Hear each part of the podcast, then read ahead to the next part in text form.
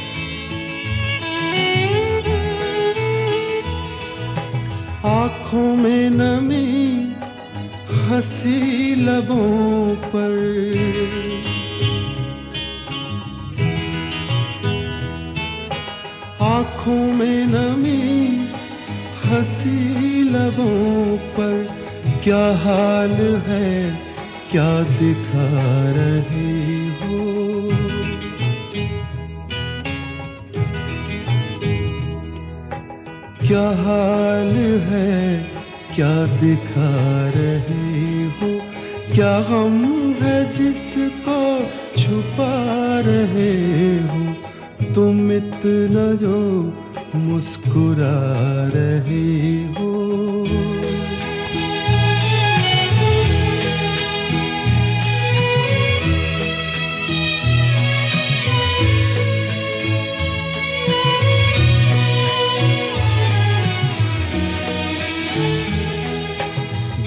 जाएँगे जहर पीते पीते।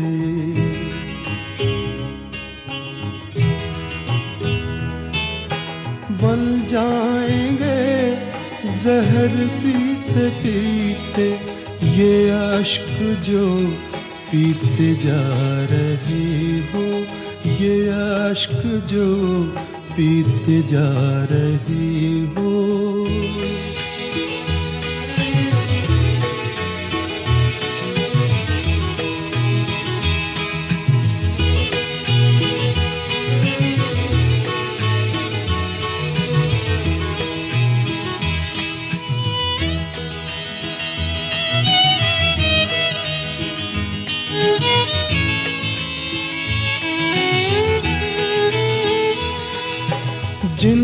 जख्मों को वक्त भर चला है।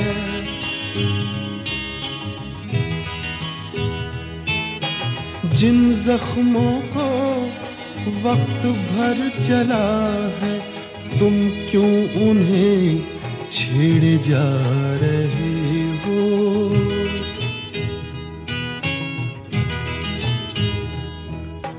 तुम क्यों उन्हें छेड़े जा रहे हो क्या गम है जिसको छुपा रहे हो तुम इतना जो मुस्कुरा रहे हो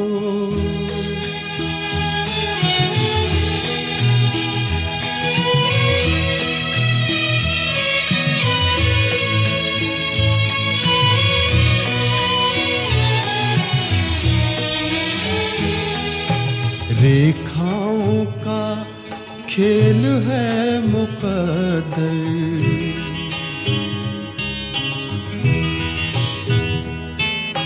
रेखाओं का खेल है मुकद्दर। रेखाओं से मात खा रही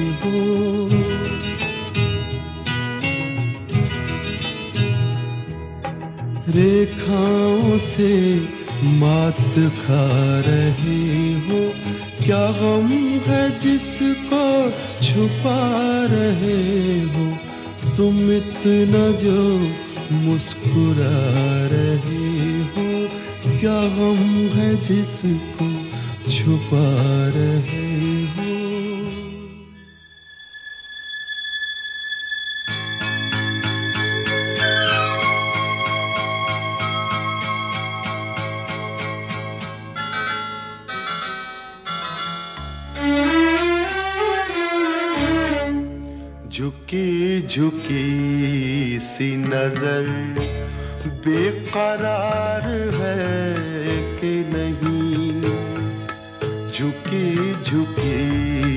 सी नज़र बेकरार है कि नहीं। दबा दबा सही। दिल में प्यार है कि नहीं। झुकी झुकी सी नज़र।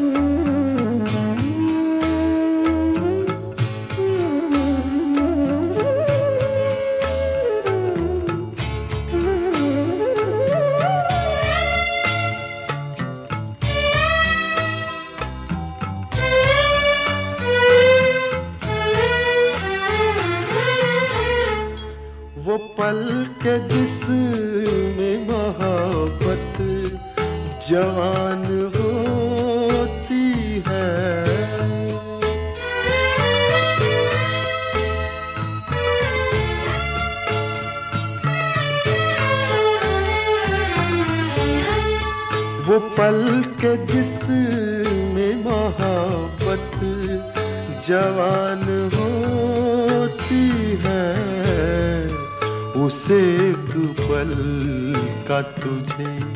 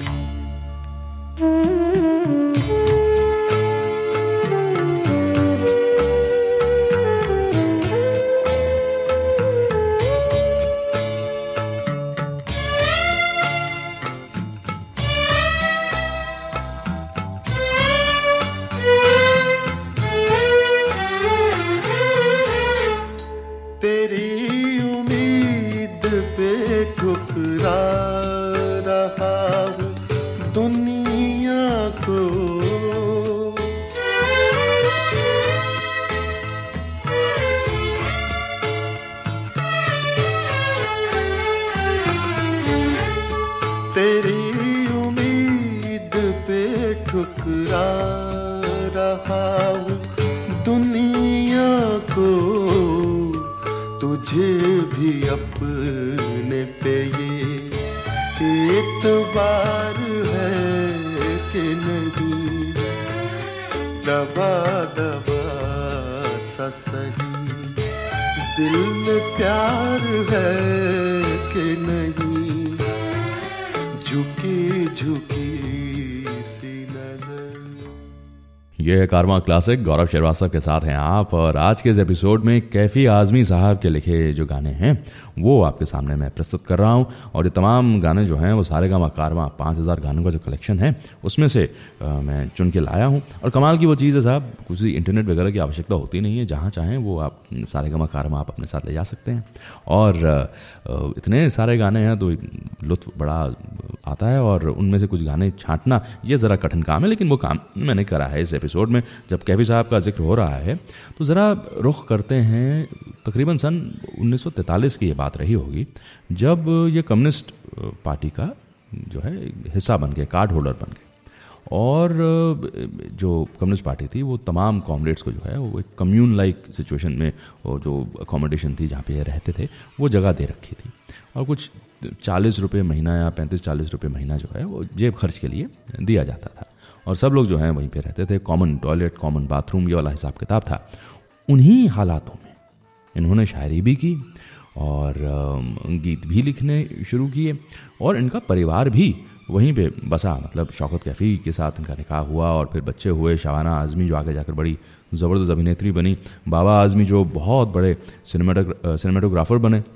तो उन सारी चीज़ों में रह रहे थे। और इस बात पे बड़ी हैरानी होती है कि भाई, ये तो वो वक्त था जब ज़मींदार हुआ करते थे और तो लैंडलॉर्ड रहे और किसी तरह की कोई दिक्कत नहीं थी, पैसा भरपूर था, चाहते तो ज़मींदारी करते रहते।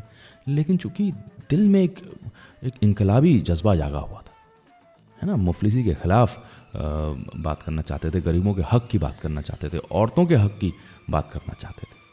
तो ये सब चीज़ें जो हैं ज़्यादा इनको मोटिवेट करती रहीं और बहुत इनका जोश बढ़ाती रहीं और इन्होंने फिर वो ज़मींदारी का जो आराम वाला जीवन था वो छोड़ दिया और इस तरह से एक छोटी सी जगह पे जाके रहने लगे। पर यह किस्सा भी अपने आप में बड़ा मशहूर है साहब कि इनका और शौकत कैफ़ी का, ये निकाह कैसे हुआ, ये रोमांस कैसे हुआ?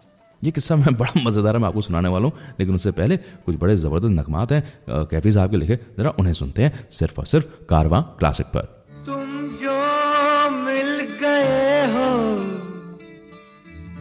तो ये लगता है कि जहाँ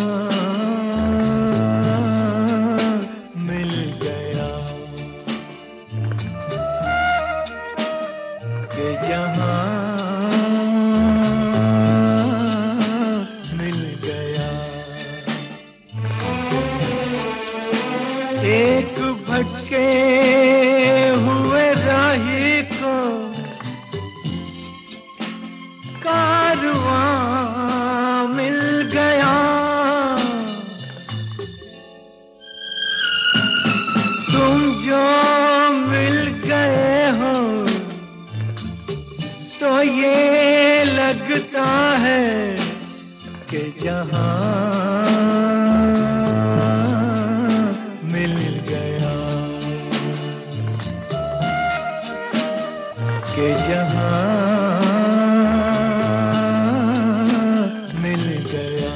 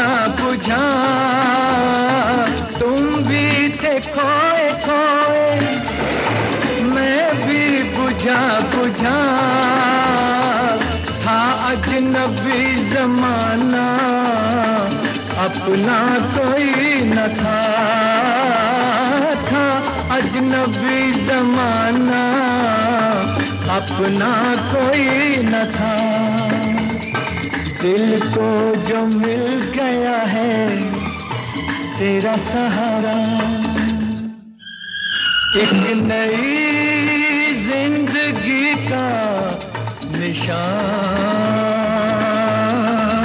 मिल गया।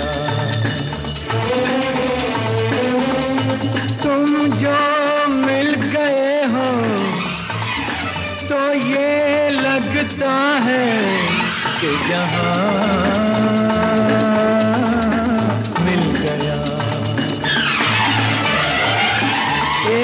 एक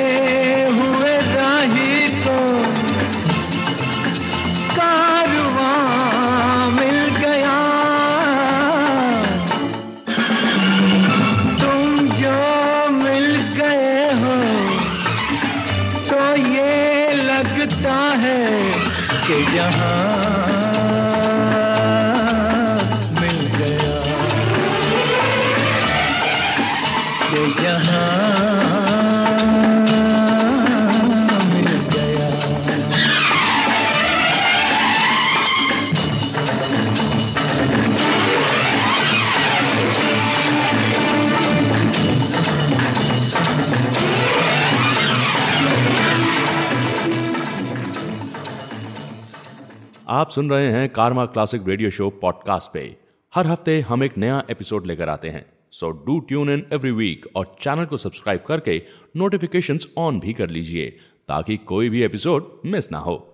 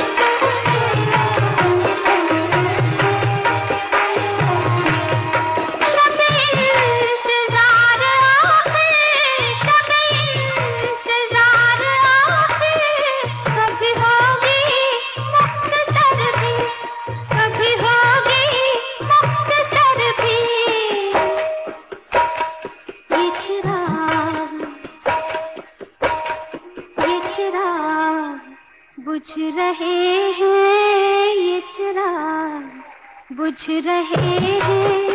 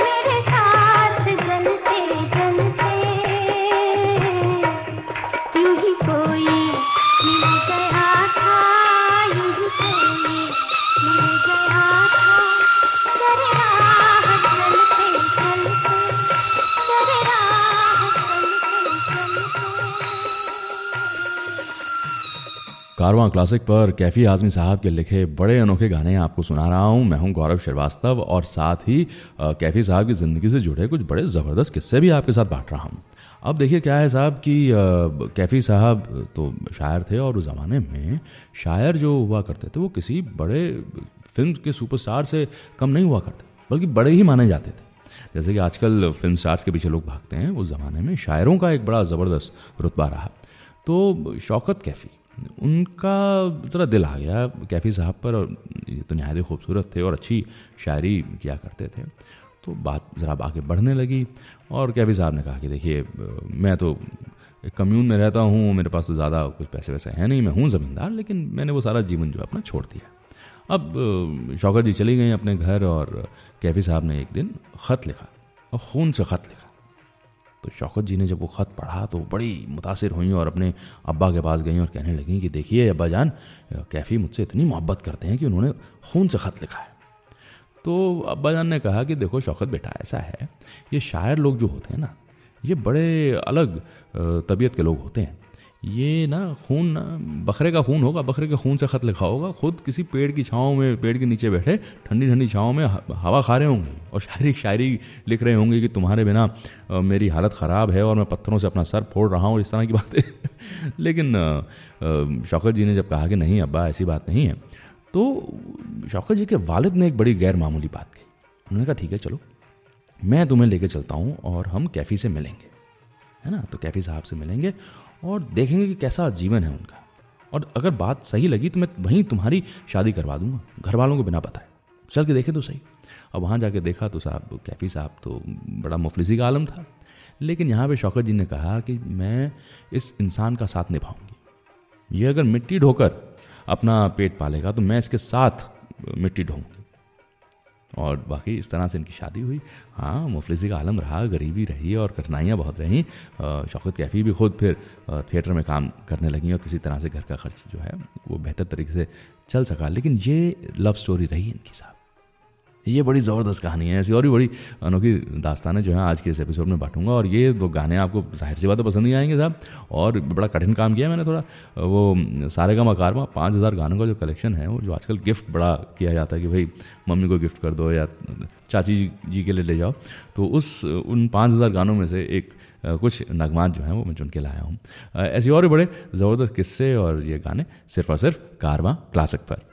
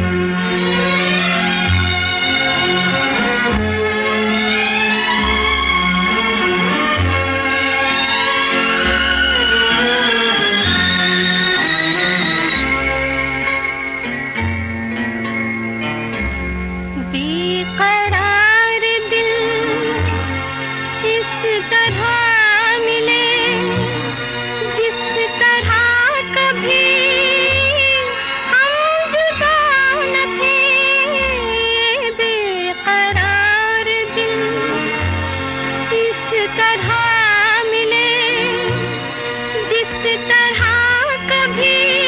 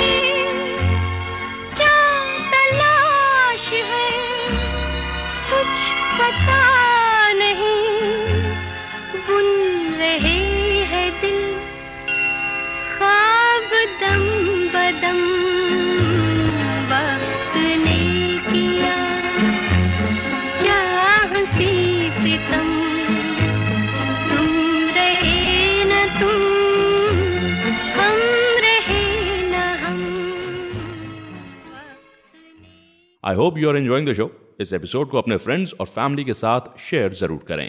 नयन दरी दरी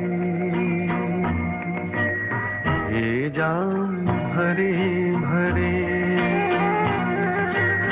जरा पीने दो। कल की किसको खबर? एक रातों के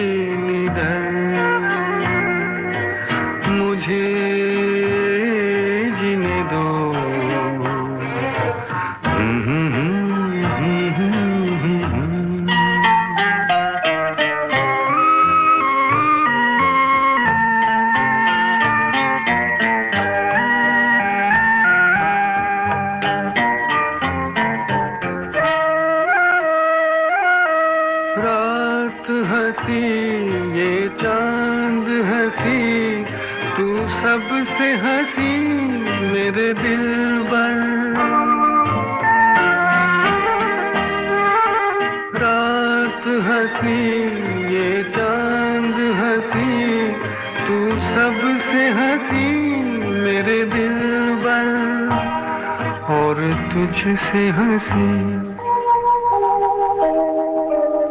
और तुझसे हँसी तेरा प्यार।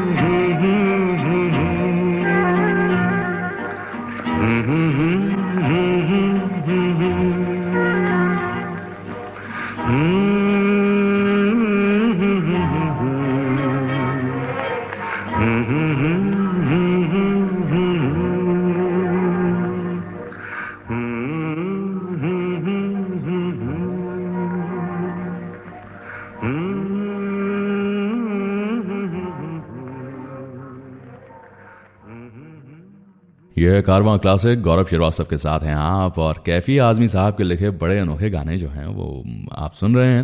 कैफी साहब की ज़िंदगी से जुड़ी कुछ बड़ी ज़बरदस्त दास्तानें भी आपके साथ बांट रहा हूँ। जैसे एक किस्सा मुझे याद आता है भाई बच्चे जो होते हैं उनकी बिटिया शबाना आजमी, वो भी ज़रा एक ज़िद पर आ गई थी और बच्चे अक्सर ज़िद करते हैं और स्कूल में और आसपास के इलाके में देखते हैं ना कि बच्चे कितने उजले उजले खिलौनों के साथ खेल रहे हैं। तो बड़े लड़कियाँ जो होती हैं गुड़ियाओं के साथ खेलती हैं तो शबाना जी को भी किसी बच्ची ने कह दिया कि देख, मेरी गुड़िया कितनी अच्छी है, कितनी रंग बिरंगी कितनी गोरी चिट्टी और ये सारी बातें हुई। तो इन्होंने भी अपने अब्बा से कहा कि भाई, अब्बा, मुझे भी आप गुड़िया ला दें। अब यहाँ पे बड़ी गैर मामूली बात करी कैफी साहब ने। गुड़िया तो लेकर आए, बच्ची का दिल नहीं तोड़ा। गुड़िया लेकर आए, जो भी इनकी उस वक्त कमाई थी, जब लेकर आए तो वो गुड़िया ना काले रंग की थी।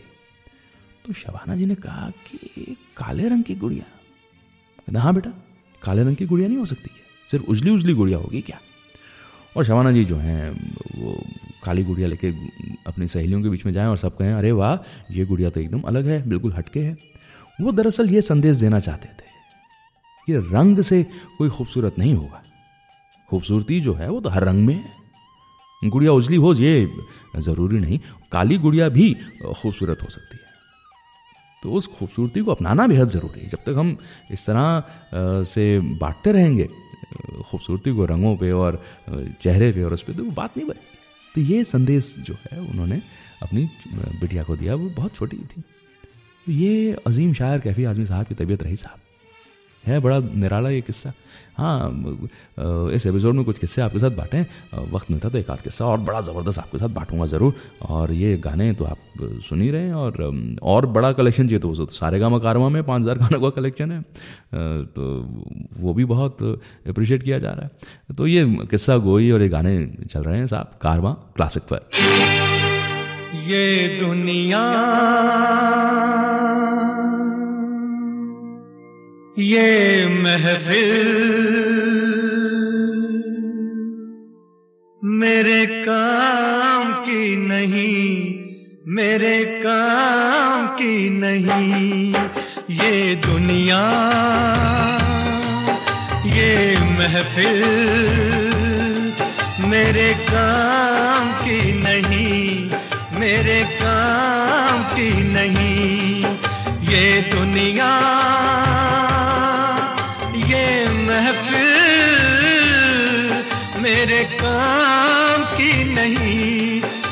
मेरे काम की नहीं ये दुनिया।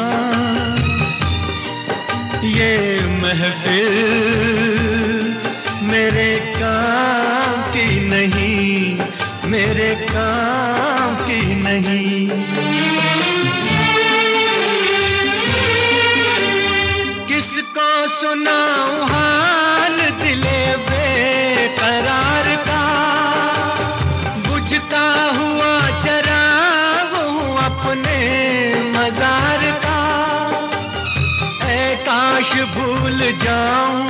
मगर भूलता नहीं।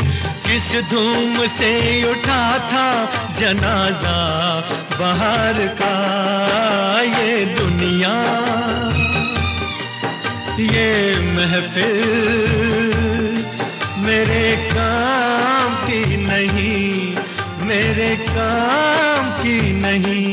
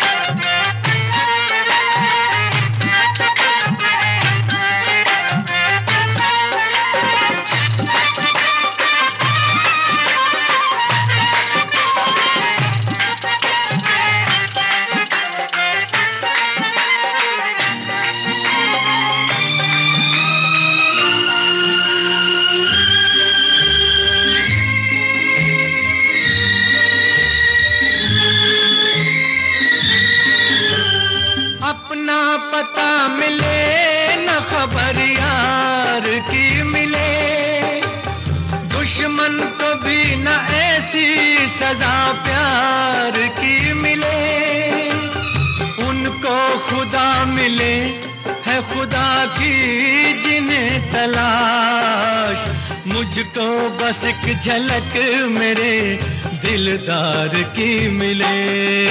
ये दुनिया, ये महफिल मेरे काम की नहीं, मेरे काम की नहीं।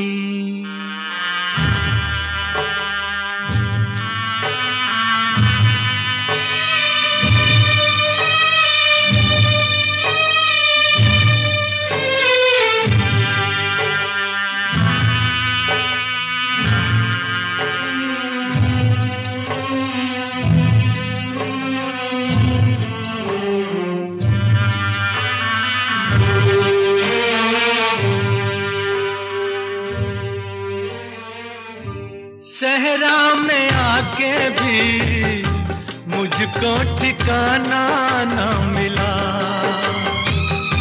गम को भुलाने का कोई बहाना न मिला। दिल तर से जिसमें प्यार को क्या समझूं उस संसार को? एक जीती बाजी हार के मैं ढूंढूं बिछड़े यार को। ये दुनिया महफिल मेरे काम की नहीं मेरे काम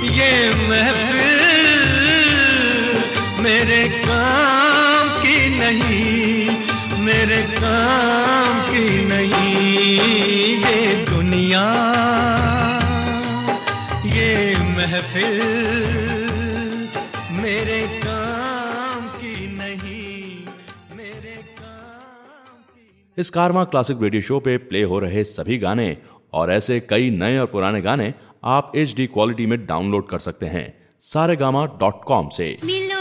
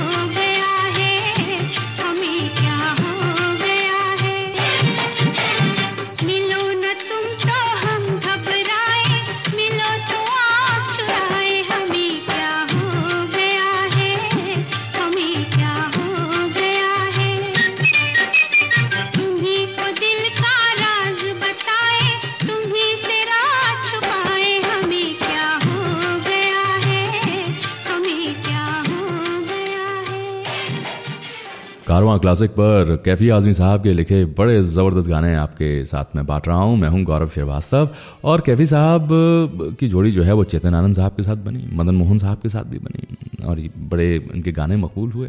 लेकिन इनका एक ना गाने लिखने का तरीका बड़ा निराला था। जी, अब प्रोड्यूसर डायरेक्टर ने कह दिया कि भाई ये ये सिचुएशन है और कैफी साहब आपको गाना लिखना है कहते हाँ मैं लिख दूँगा। अब मान लीजिए, फ़र्ज़ कीजिए कि भाई महीने की पंद्रह तारीख पे ये गाना डिलीवर करना है, देना है।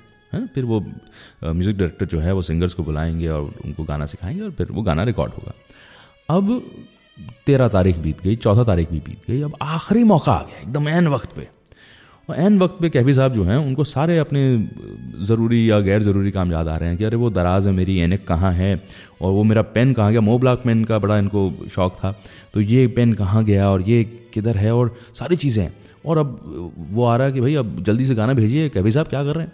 तो बस वो बैठेंगे और खड़ा कर खड़ा कर खड़ा कर गाना लिख डाला। और वो सारा जो ताम जहाँ में जहाँ पे वो अपनी दराजें चेक कर रहे हैं, अपनी एनक चेक कर रहे हैं, सब कुछ कर रहे हैं, उस दौरान वो गाना सोच रहे होते थे। और फिर वो गाना लिख के दे दिया करते थे। अब वो साहब, वो ब्लैक एंड वाइट सिनेमा रहा, ये कलर्ड सिनेमा हर युग में कैफी साहब के गाने जो हैं बड़े मकबूल हुए। हाँ और उस ज़माने में बहुत से शायर आए थे जो बतौर गीतकार काम करने लगे थे और कैफी साहब ने अपना एक अलग रुतबा जो है, अलग मैार कैफी साहब का जो रहा, वो उसने बहुत मकबूलियत हासिल करवाई। तो ये ये तबीयत रही साहब कैफी साहब की।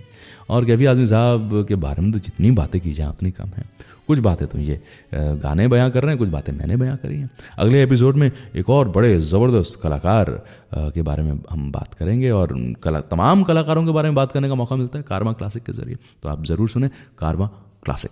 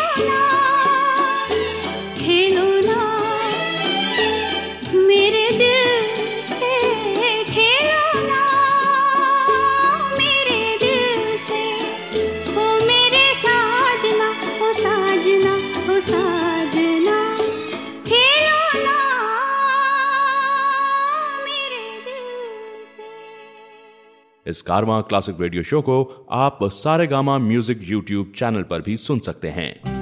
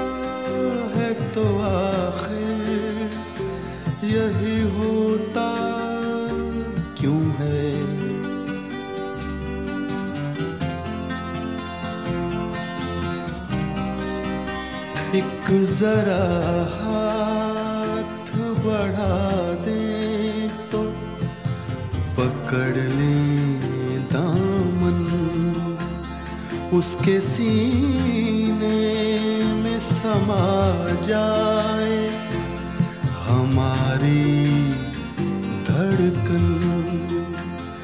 इतनी कुर्बत है तो फिर फासला इतना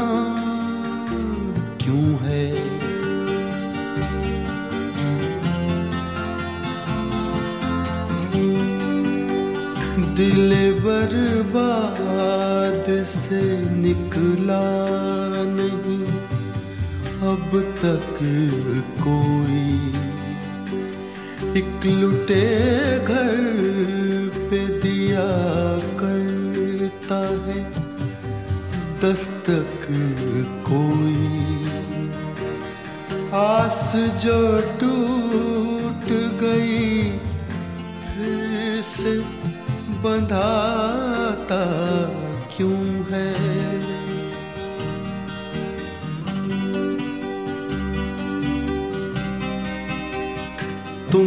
मसरत का कहो या इससे गम का रिश्ता कहते हैं, प्यार का रिश्ता है, जन्म का रिश्ता है। जन्म का जो ये रिश्ता तो बदलता